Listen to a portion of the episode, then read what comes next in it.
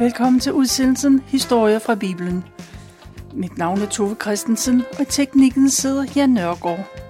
I dag genfortæller jeg noget af det, der står i Markus evangeliet i det nye testamente. Og denne udsendelse handler om, at gennem hjælp øh, øh til dem, der er i nød, kan man se Guds storhed. Men først så fortæller jeg lidt om Galilea og særdeleshed om Genesarets sø. Den egen er bedst kendt for, at Jesus boede der. Jesus gik langs søbredden og sejlede på søen. Mange af Jesu under er sket netop i eller ved øh, Genesarets sø. Genesarets sø kaldes også for Galileasøen, for Tiberias, Tiberias sø, eller for Kinnet. Det betyder bare harpe. Søen ligger i den nordlige del af Israel. Der løber vand ind i Genesaret sø nordfra. Vandet kommer fra de høje Hermonbjerg, der ligger på grænsen mellem Syrien og Libanon. I dag er bjerget til dels under syrisk kontrol, men den sydlige del af bjerget er under Israels kontrol. Hermonbjergens smeltevand løber ind i Jordanfloden og samler sig i Genesarets sø. Den løber videre sydpå, ned til det døde hav, og der fordamper vandet. Genesarets sø er rig på fisk. Også i dag arbejder der fiskere ved, øh, Faktisk er den bedst kendte fisk i Genesarets sø, den bliver kaldt for Petersfisken. Og den er opkaldt efter apostlen Peter. Jesus udvalgte Peter til at være en af de tolv mænd, og Jesus sagde til ham, at han skulle forlade fiskenettene. I stedet for fiske, så skulle han være menneskefisker. Det var ved Genesarets søbred, at Jesus begyndte sit virke, og han blev hurtigt verdensberømt i Galilea. Og folk kommer strømmende til Jesus for at blive helbredt for deres sygdomme og de lidelser, de har. En masse mennesker forlader deres daglige arbejde og gør mål. De går derhen, hvor Jesus er, for Jesus er så anderledes og så grænseoverskridende. Alle hører om Jesus, og mange ønsker at møde ham personligt. Og man maser og skubber for at komme tæt på Jesus. Alle vil så tæt på som muligt, men resultatet er, at ingen hverken kan se eller høre noget i alt det hul om hej. Når det er værst, så løser Jesus problemet ved at han går ombord på en af de små fiskerbåde, der er, og så sejler han lidt fra land. Så kan alle både se og høre, uden at der bliver mast og skubbet. Der kommer ro over forsamlingen, og Jesus får anledning til at undervise om Guds rige. Der kommer mennesker fra fjern og nær for at høre Jesu undervisning. Alle, både mænd og kvinder og børn, er lydhøre, og de kan ikke få nok af at lytte til Guds ord. Og i lang tid har de stået og lyttet til Jesu. De har været koncentreret om det, de hører. Men på et tidspunkt, så siger Jesus tak for nu. Undervisningen slut. Folk kan gå hjem. Og så foreslår Jesus sine disciple, at de skal sejle over på den anden side af søen. Måske foreslår Jesus den tur, fordi han kan høre et skrig om hjælp fra en mand på den anden side. En mand, der råber fra sit inderste. Inde på bredden, der ser folk af disciplene, og, og Jesus sætter kurs ud mod det åbne vand. De sejlede hurtigt væk fra menneskemængden. Men mange har ikke hørt nok. Derfor beslutter de sig for, at de vil følge efter Jesus. Og så holder de øje med, i hvilken retning båden sejler, og så går de den vej.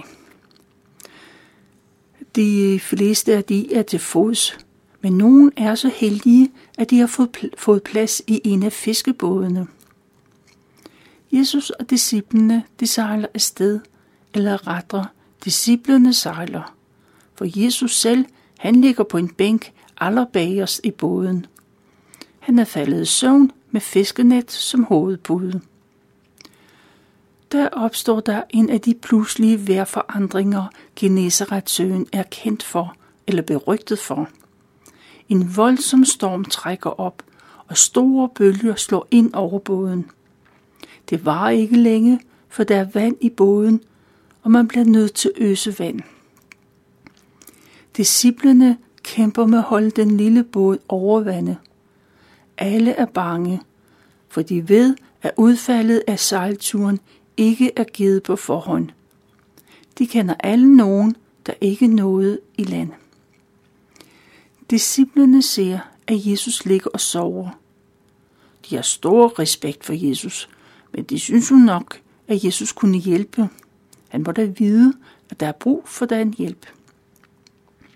På den anden side, så ønsker de ikke at forstyrre ham unødvendigt. Jesus kommanderer man ikke med. Han er jo deres lærer og mester. Stormværet blev ved, og disciplene er ved at være desperate. De er klar til at gøre hvad som helst for at redde livet. Til sidst så tager de mod til sig, og de vækker Jesus. De råber gennem stormen, at Jesus skal vågne og hjælpe dem. Han er ligeglad med, at de alle drukner derude på havet. Og Jesus hører deres råb om hjælp, og han rejser sig. Jesus står midt i båden og ser de hårdt arbejdende disciple. Han ser de store bølger, og han hører vinden. Jesus tager ordet, og han befaler, at både stormen og søen skal være stille. Jesus taler til havet, og hans ord har magt. Lige med et er alt forandret. Mændene hører stillhed i stedet for stormens syl. De mærker ikke længere bølge, bølgeskvulpene eller sprøjtene.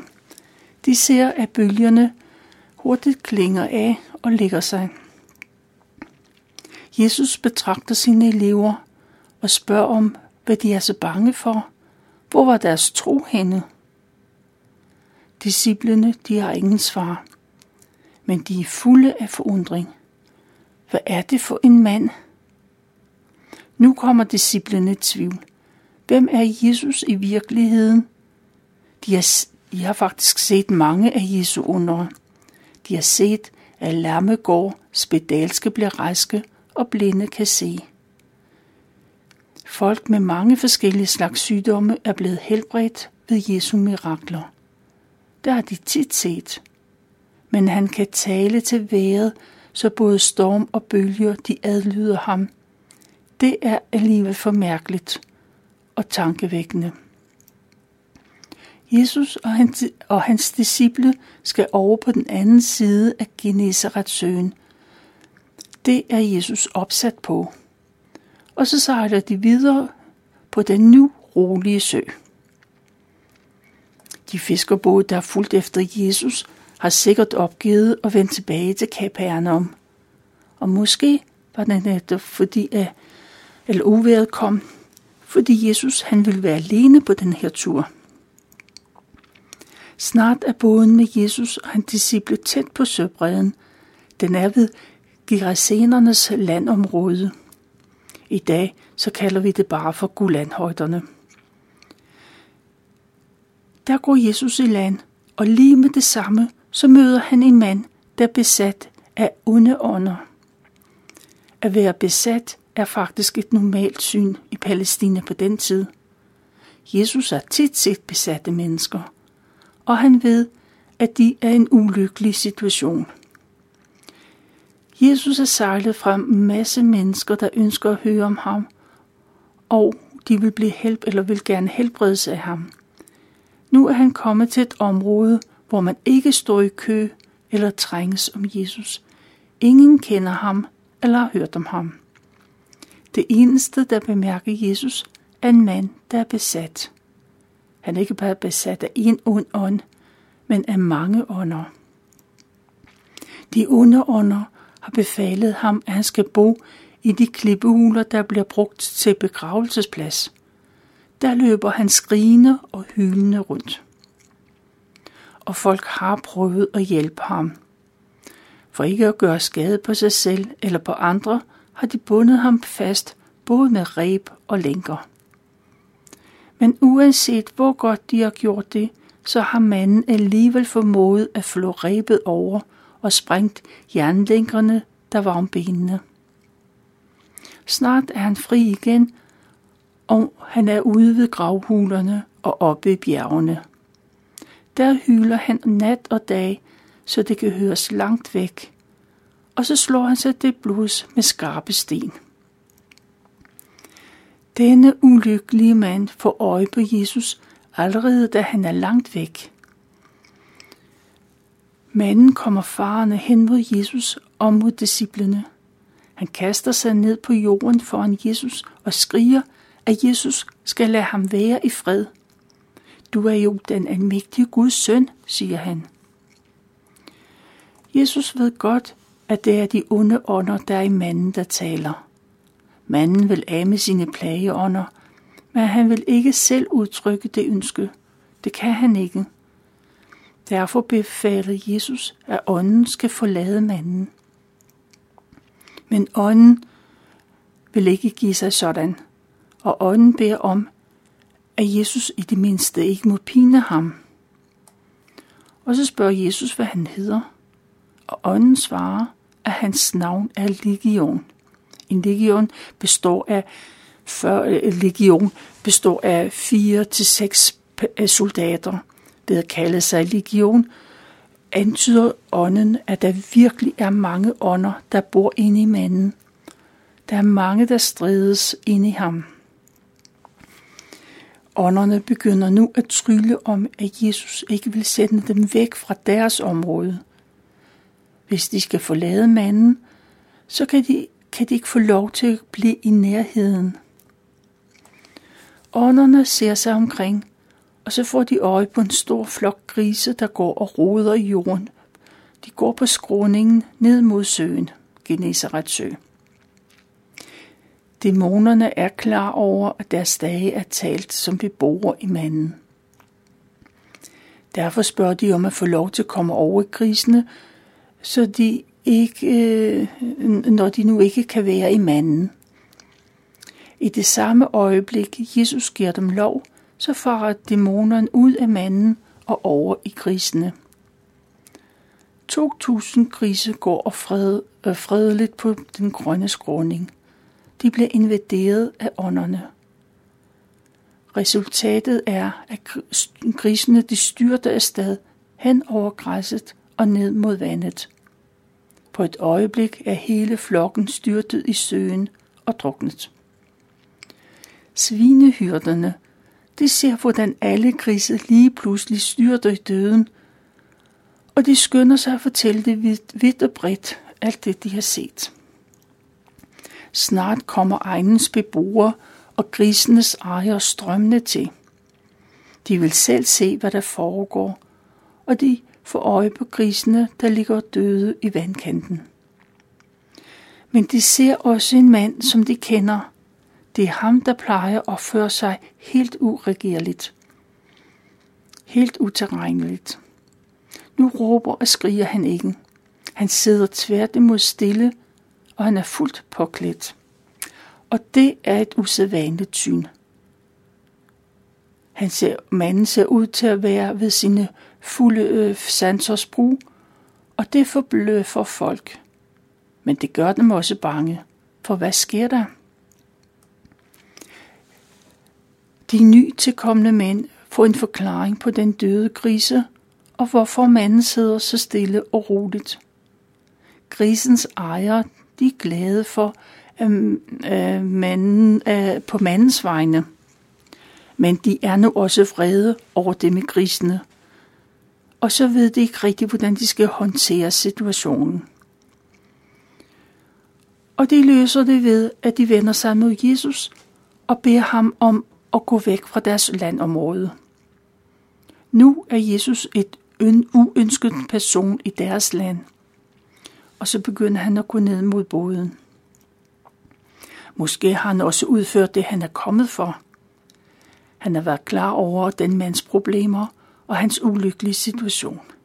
Derfor har Jesus taget den lange vej over søen for at befri manden fra hans lidelser. Og den befriede mand følger efter Jesus. Han er dybt taknemmelig over det, der er sket, og han beder om, at han kan få lov til at følge med Jesus. Men nej, siger Jesus, han skal gå hjem til sin familie og fortælle dem, at Gud i sin barmhjertighed har gjort godt imod ham. Normalt så plejer Jesus at sige, at man ikke må fortælle, at det er ham, der har helbredt folk.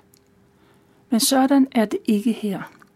Jesus befaler manden, at han skal fortælle alt det, der er sket. Og manden gør, som Jesus siger. Han går rundt i hele omegnen og fortæller om, at Jesus har givet ham et helt nyt liv. Og folk lytter til ham og undrer sig. Sådan noget har de hverken hørt om eller oplevet før. Jesus kommer tilbage til Galilea på den anden side af søen. Han er dårlig nok øh, sat foden på land, for alle ved, at nu er han tilbage.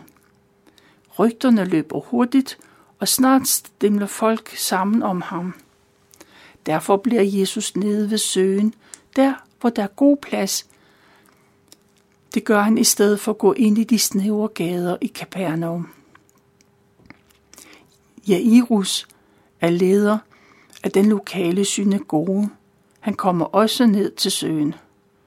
Han kommer i en, øh, han kommer i et ganske bestemt ærne. Han går lige hen til Jesus og falder ned på knæ og beder indtrængende. Jesus siger, min datter er lige ved at dø. Hun er bare 12 år. Hendes liv er jo lige begyndt, og nu er hun ved at dø. Det er ubærligt for hendes far at tænke på. Og den stolte religiøse mand er overbevist om, at hvis Jesus kommer og lægger hænderne på hende, så vil hun igen blive rask.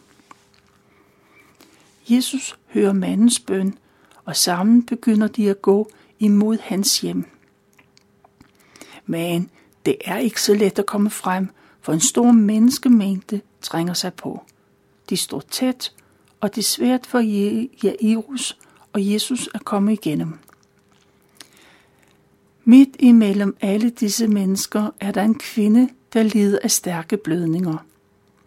Det har hun gjort i 12 år, og hun opsøger den ene læge efter den anden. Og hun har brugt hele, hele sin formue i forsøget på at blive rask. Men hun har ikke fået det bedre, snarere tværtimod. Hendes mange besøg hos læge på hos forskellige læger har både kostet mange penge, og det har ofte været smertefuldt. Nu har hun hørt, at Jesus helbreder. Kvinden er overbevist om, at denne gang bliver hun helbredt. Hvis hun bare kan få lov til at komme så tæt på Jesus, at hun kan røre ved hans tøj, så vil hun blive rask. Det er hun sikker på. Og kvinden begynder at masse sig frem og snart inde i menneskemængden. Endelig har hun indhentet Jesus, men så bliver hun ydmyg. Forsigtigt tager hun det sidste skridt, og hun rækker hånden ud og rører ved Jesu kappe. Og der sker det. Det, hun har håbet på i mange år, er sket. Hun mærker forandringen i kroppen, og blødningerne stanser. 12 års kamp med sygdom og læger er slut. Hun er helbredt på mirakuløs vis. Men det er ikke gået ubemærket hen, for Jesus stopper op og vender sig. Hvem har rørt ved mig? spørger han. Menneskemængden er forundret, og det er disciplene faktisk også. Hvorfor spørger Jesus om, hvem der er kommet til at røre ved ham? Folk skubber og maser jo hele tiden, og ustanseligt støder folk ind i hinanden. Men Jesus bliver stående og ser ind i menneskemængden. Han vil finde ud af, hvem der er blevet helbredt, for han ham kunne mærke en helbredende kraft gå ud fra ham. Nu vil han se, hvem det er. der kommer der en forskrækket kvinde frem, og hun ryster af bevægelser. Hun falder ned på knæ i ydmyghed, og hun fortæller sin historie. Jesus siger, at det er kvindens tillid, der har gjort hende rask. Nu kan hun være rolig. Hun er helbredt for sin sygdom. Og imens Jesus taler med kvinden, så kommer der nogen hen til Jairus. De har besked med fra hans hjem, og det med sorg, at de må fortælle, at hans datter er død. De behøver ikke at ulejlige Jesus mere. Nu er det for sent. Pigen er død. Men Jesus hører, hvad der bliver sagt, og han vil henvende sig til Jairus. Du skal ikke være bange, siger han. Hav bare tillid til mig. Og Jesus stopper folkemængden, og han får dem til at blive stående. Selv går han sammen med tre af sine nærmeste disciple, Peter, Jakob og Johannes. De går alle ind i Jairus' hus. Og der er der en vældig larm. Folk skræder og jammer højt inde i huset. Sådan er det skik ved dødsfald. Og i dag lyder det ekstra høj, for pigen er så ung. Jesus går indenfor i sovens hus. Og Jesus ser på grædekronerne og spørger, hvorfor de græder og jamrer. Den lille pige er ikke død, hun sover bare. Og så lærer folket ham, de ved godt, hvordan døde mennesker ser ud. Det har de som en tit set. Men Jesus beder alle om at gå udenfor. Kun pigens forældre og de tre disciple får lov til at blive inde i værelset, der hvor pigen er. Jesus går hen til sengen og tager hendes hånd. Jesus siger, stå op, lille pige. Og straks rejser hun sig op og begynder at gå tilbage, gå rundt. Pigen er på mirakuløs vis ikke død mere. Hun lever. Forældrene er overvældede. Deres sorg er vendt til glæde. Men de forstår det knap nok, alt det, der er sket. Og Jesus taler strengt til dem alle, og han forbyder dem at fortælle, hvad der er sket inde i det her værelse. Og så koncentrerer Jesus sig igen om pigen, og han får forældrene til at give hende noget at spise, så hun kan komme til kræfter igen. Det er, hvad jeg har valgt at fortælle fra Markus evangeliet kapitel 5.